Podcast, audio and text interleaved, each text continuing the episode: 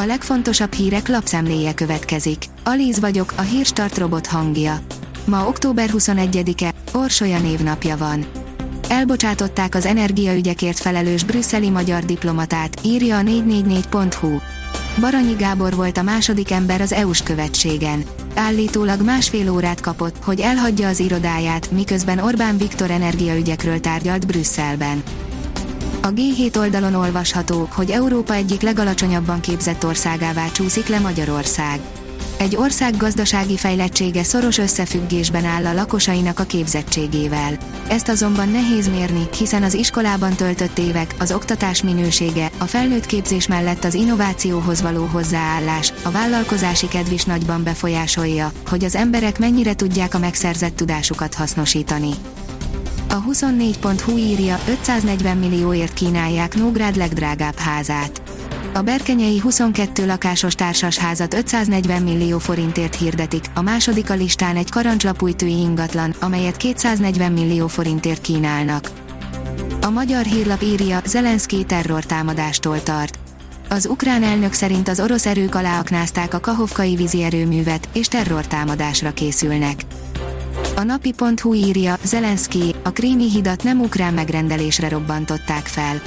Volodymyr Zelenszky ukrán elnök csütörtökön egy tévéinterjúban kijelentette, hogy a Kercsi szoros fölött átívelő, Oroszországot a Krím-félszigettel összekötő hidat nem az ukrán titkosszolgálatok megrendelésére robbantották fel adta hírül az MTI. Az ukrán vezérkar szerint nő a veszélye egy fehér Oroszország felőli újabb offenzívának. A Forbes írja, három perc alatt elmagyarázzuk, mire jók a kriptovaluták. Készítettünk egy két és fél perces animációt, amiben közérthetően elmagyarázzuk, mi az az okos szerződés, és mit jelent, hogy egy kriptovaluta programozható. Senki sem lesz tőle szakértő, de adunk egy alaptudást, hogy mindenki értse, miről is beszélünk. A 168.20 szerint Párizsi vérengzés, életfolytig tartó szabadságvesztésre ítélték a terroristák segítőjét. A 2015-ös Párizsi vérengzésnek 17 áldozata volt. A most elítélt terrorista leghamarabb 20 év múlva kérheti az ítélet felülvizsgálatát. A Revolut új babérokra tör, felveszi a versenyt az Airbnb-vel, írja a Fintech. A Neobank továbbfejleszti utazási kínálatát és a korábbinál fejlettebb szállásfoglalást kínál felhasználóinak. Közeleg az igazság órája az olajipar kedvenc klímatechnológiája kapcsán, írja a vg.hu. A széndiokszid leválasztás évtizedek óta ígéret maradt, ám most számos állami ösztönző segítheti a terjedését. Alacsony vércukorszint esetén jól jön a gyors segítség.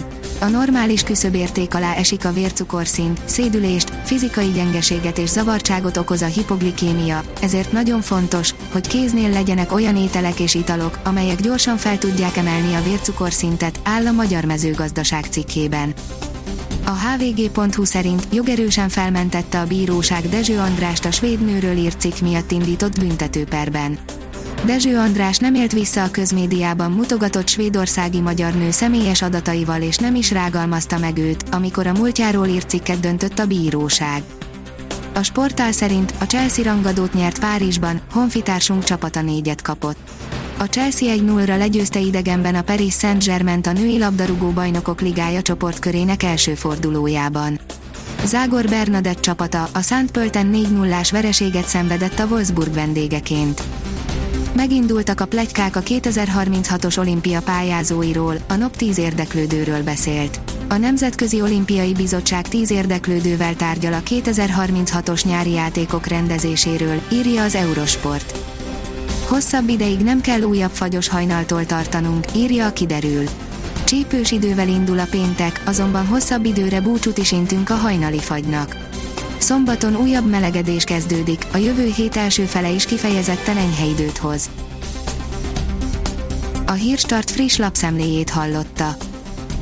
Ha még több hírt szeretne hallani, kérjük, látogassa meg a podcast.hírstart.hu oldalunkat, vagy keressen minket a Spotify csatornánkon, ahol kérjük, értékelje csatornánkat 5 csillagra. Az elhangzott hírek teljes terjedelemben elérhetőek weboldalunkon is. Köszönjük, hogy minket hallgatott!